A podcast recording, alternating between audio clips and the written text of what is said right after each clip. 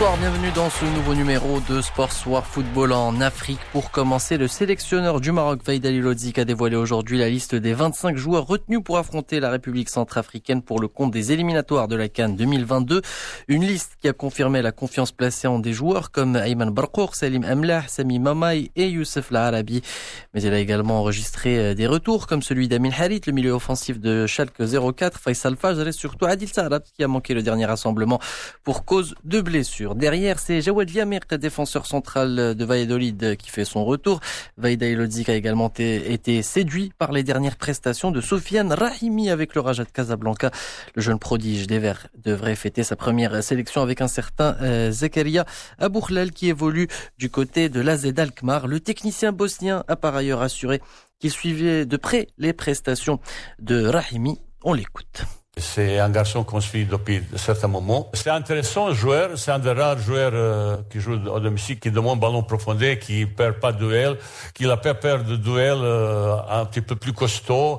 Il y a 24 ans, ben, je, première fois que j'ai convoqué, mais il était dans la liste de, de plusieurs mois. Je dois un petit peu parler. Est-ce qu'il va jouer? C'est autre, autre, chose euh, comme ça. C'est un joueur intéressant, mais j'aimais bien ça aussi montrer que j'ai pas oublié les joueurs locaux, pas du tout. J'ai essayé de trouver plus performant, c'est tout. Pour moi, il y a, je dis, il n'y a pas joueurs locaux et joueurs étrangers. Voilà donc Soufiane Rahimi fait partie des joueurs retenus pour euh, la République centrafricaine le 13 novembre prochain. Un adversaire à la portée des Lions de l'Atlas qu'il ne faut surtout pas sous-estimer.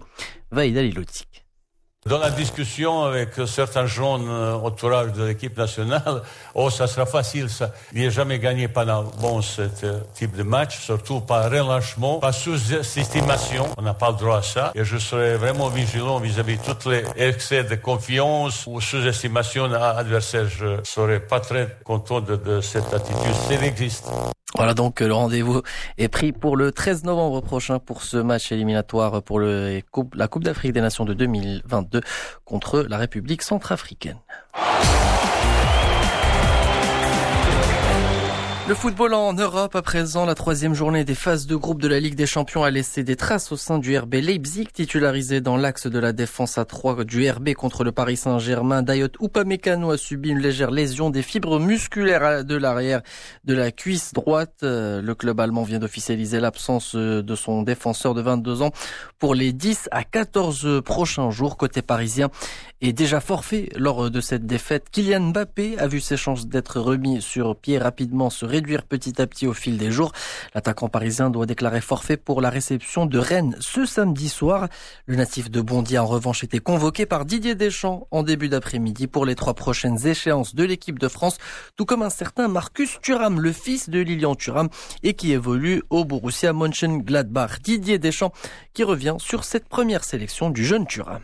Je le suis depuis un bon moment. Il a un profil euh, intéressant de par ce qu'il fait. Il a cette capacité euh, de créer des différences avec beaucoup de percussions, de, de puissance. Il marque, il fait marquer. Il a la particularité d'être le fils d'eux, comme c'est déjà arrivé à certains, mais euh, je pense que ça doit faire énormément plaisir à son papa, Lilian Tutu. Le mérite, c'est, c'est Marcus qu'il a de par ce qu'il fait et la progression qu'il a et il a encore une bonne marge de progression. Voilà donc Marcus Thuram et les Bleus qui retrouveront la Finlande, le Portugal et la Suède entre les 11 et 17 novembre. Et après la Ligue des Champions et ces trois soirées intenses, place euh, ce soir à la Ligue Europa. Plusieurs affiches sont au programme et parmi les affiches à suivre, la Real Sociedad reçoit la Z Alkmaar, Tottenham se déplace chez Ludogorets, Arsenal accueille le Model FK, Leicester affronte le SC Braga, enfin le Milan AC, leader du championnat italien, accueille l'équipe de Lille. Et puis un tout dernier mot de tennis avant de vous quitter. On va suivre aujourd'hui la rencontre du troisième tour du Master de Paris-Bercy.